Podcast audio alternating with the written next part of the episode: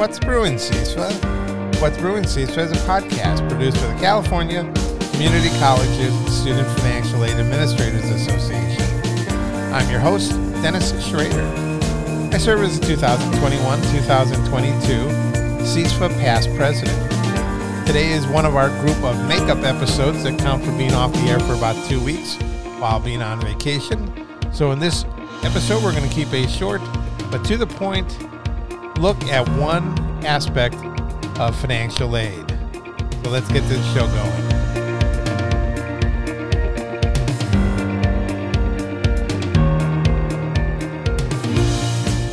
And welcome to again another special episode, really, of What's Brewing CISFA. Today's topic is going to be student loans. I'll try to keep it non controversial. Uh, but again, we've talked about some things in the last few episodes going back to financial aid concepts, understanding professional judgment, satisfactory academic progress, administering financial aid, and somewhere back in there, the magic formula. So today, I just want to take a look at student loans and kind of a broad look at this. And uh, why? Because it's been a topic in the news quite a bit lately. And in in society, anytime you're talking about loans where it's money lent out it's a complicated issue. You know, who you're lending to, what are the criteria for, what's the expectation of return, uh, and why are we doing, why do we make loans? You know, I mean, there are some societies probably still out there that, you know, don't believe in borrowing money. But is that a stronger, uh, less strong society because of that? Because, in a sense, then the only way to purchase something is to actually have the money on hand you know, there's some, you know, there's obviously good and bad to that. But let's talk a little bit about student loans only and not get into the whole world of debt. I'm sure there's some gigantic books written about that by economists. So, when did student loans start? Probably many, many years ago. Somebody probably gave a loan to a promising student going to college or maybe a seminary to help them along the way. And why would they have done so? Probably with some kind of expectation that maybe that person would come work for that company for a number of years to pay it off, or that they would do certain types of uh, community work. So there could have been some strings attached, uh, almost certainly if there were. As far as organized student loans, a lot of it came out of what we're going to call the Sputnik era. You know, the Sputnik era was way back before many of us were born. But again, that was the space race where, again, the Soviet Union, or now known as the former Soviet Union, but the Soviet Union, including Russia, had put up a satellite, Sputnik. And they seemed to be getting ahead of the United States on getting into space, let alone any man travel in space. And so, put forth by the federal government was this idea that we need to have more students in college doing math and science and the other types of engineering things that would get us on the path to beating the Soviet Union. So, in particular, one program that came out of that era was the Perkins loans. The Perkins loan program. This is a one of the earliest of the student loan programs that, uh, in a sense, was to help students pay for these costs to go to school and get them through. Now, in reality, it's not the only program, of course, out there. There are certainly some other things that have come along the way. And so afterwards, we also have what was the major student loan program while I was in school called the FELP program, or actually FFELP is the abbreviation there. And that was the Federal Family Education Loan Program. This was the federal government's way of helping a wider swath of students pay for school. And this is the program where back in the day, lenders like banks, credit unions, savings and loans would lend money to students under the federal under the guise of the federal government and having the, the student be eligible for federal aid lend them out money that actually came from the banks but what was in there was a guarantee from the federal government that if the student was to uh, be delinquent on payment, default on their repayment, that the federal government would pay off. I don't think it was 100% ever, but a high percentage of that loan to the bank. So there was some risk for the lenders, uh, but for a program that had a fairly high uh, guarantee on it, it was probably certainly worthwhile. And, I, and in a sense, then, the federal government was able to spread the risk out among many, many lenders.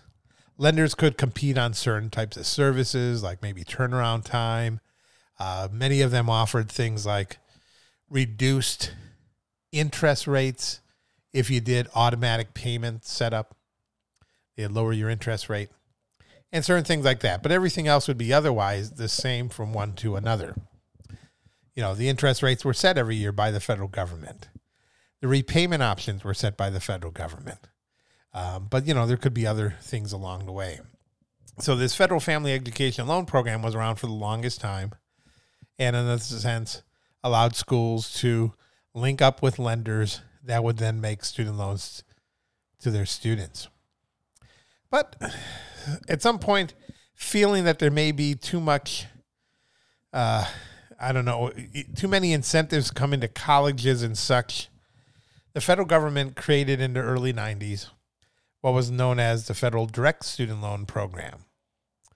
Same kind of rules as the Federal Family Education Loan Program, but in here, the loan money was coming directly from the federal government. In a sense, straight from the U.S. Treasury. Same application form, but instead of using private lenders, you use the federal government. They were taking in on this. When it first started, I have to say I was a little uh, concerned that eh, I didn't want to do that. I liked working with the lenders. I felt that I had this kind of connection in particular because I'd borrowed through my local credit union, my student loans. But amazingly, over time, that really changed. And in a sense, it got to the point that we, in a sense, stopped that federal family education loan program years ago, and now all colleges are just in the direct loan program. Now, uh, for those who've been reading or watching the news over the last couple years, even pre-pandemic, you know that there's always some issues with this because even, even though the money's coming directly from the federal government, the federal government isn't, in a sense, servicing all those student loans on their own. They're not sending out the correspondence, the emails, collecting payments, etc. They, in a sense, have connected back with many of the same organizations that either made student loans in the old days, like banks and such, or were servicing those loans on behalf of banks, you know, taking payments, handling customer service calls. These same servicers, many of them, handle most of those same services for everyone who's in the direct loan program. So when you used to hear about Sallie Mae or PHEAA or uh, uh, Texas Guarantee or MOHELA, these are all organizations that, in a sense, you know, were servicing loans or handling the guarantees of loans back in the day. they ended up working for the feds to help them manage the gigantic loan, you know, portfolio of student loans out there. And in recent years, there's been a lot of discussion on Capitol Hill and such about whether uh, the servicers are doing their job properly, correctly, giving the correct information to students, keeping in mind that the federal government likes to change things on the fly. Uh, I can't even tell you how many delays we've had or moratorium extensions on the requirement to make student loan repayments during the pandemic alone. I mean, think about it that way students have not had to make payments for the last couple years. Has that been properly communicated? Probably. But at the same time, you have to consider that it's a moving target of sorts. So there's a lot of discussion on the, the pros and cons of this. I don't think we'll ever return to a world of money from the lenders themselves. The federal government's in on this. It's just a matter of making this system work better. But it is something that leads into the last part of the topic for today. You know, we, there's been a lot of talk about student borrowing over the years because it seems to have, in a sense, uh, ballooned beyond probably anyone's expectations. When it was just the old days of federal student loans, most of it was, you know, for students doing their undergraduate studies. And then there was limits on how much you could get even as a graduate student, but there were limits. And then a number of years ago, they created what they called grad plus loans. So loans for graduate students, similar to the way a plus or p- what the parent loans of undergraduate students look like, which was the ability to borrow significantly more per school year to cover your cost of attendance. And thus, graduate student borrowing really helped uh, balloon up the total amount out in student loans. We're at the point that, you know, it was just a matter of years ago. It feels like we passed a 1 trillion point in outstanding student loans. Now we're at 1.6 trillion or more in outstanding student loans. And with the pandemic riding on top of all of this, there's been a lot of talk in Washington about loan forgiveness. Now, you know, over the last 10 to 20 years, there's been loan forgiveness out there, but it's been very specific. Students who have total and permanent disabilities could have loans canceled out because that made sense. They're probably uh, more likely not to be able to get gainful employment type of positions due to their total and permanent disability. And thus, should we expect them to repay their student loans? There's cases where schools have been closed while a student was going to them and wasn't able to complete their program. Sometimes for malfeasance, sometimes for other reasons. But those students, in a sense, were unable to complete their program. Many of them may get loan forgiveness too.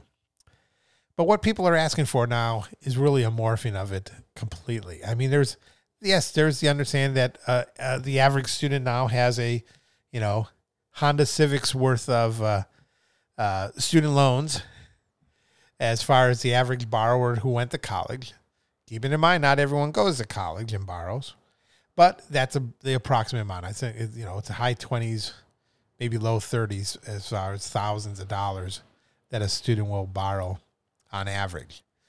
But of course, the news stories that you see in the uh, newspapers of record will always point out those top 5% of students who have got 100,000 or $200,000 or more. Now, there's certainly reasons why you might need to borrow that kind of money. I know people who might have borrowed that kind of money to get law degrees and medical degrees and other things like that. So there's some payoff to it. But not every student thinks about the payoff. And thus they may be stuck with a significant amount of debt for a program that does not have that same uh, numerative uh, uh, repayment on the other end as far as earning money in that field. And so I think this is where a lot of that discussion is going on as far as do we have, you know, certain parts of the administration right now are thinking, you know, a certain amount per student maximum? Or do we address it to students who may not have completed their academic programs? You know, some of the biggest areas, if it's an issue of trying to address defaults, we know that the highest level of defaults is not based upon the dollar amount borrowed. It's really based upon whether or not the student completed their academic program. Because if you think about it, maybe you've only borrowed a few thousand dollars and got one year into a two year associate degree, but you never completed. Well, you don't have that academic credential, and thus you're not seeing the payoff for it, but you're still stuck with the student loan. Or on a bachelor degree, you get three years in and never complete that fourth. Now you maybe have three years of student loans. And again, you don't have the credential. And the way our society works here, for good or bad, is that credential makes the world a difference compared to just going to college. It's what employers look for as kind of the way to help determine if you're the type of employee they're looking for. And so I have a lot of opinions on this. I'm not going to go much farther into it. We may do some longer episodes later with maybe some interviews here before we get to our episode number 200 in a in a matter of weeks. But it's some area to look at, and I'm going to tell you one of the last of my makeup episodes here. Uh, I'm going to go to the bookstore and give you the list of types of books I've been reading on this kind of stuff, so you too can get up to date on what's going on in the world of student loans.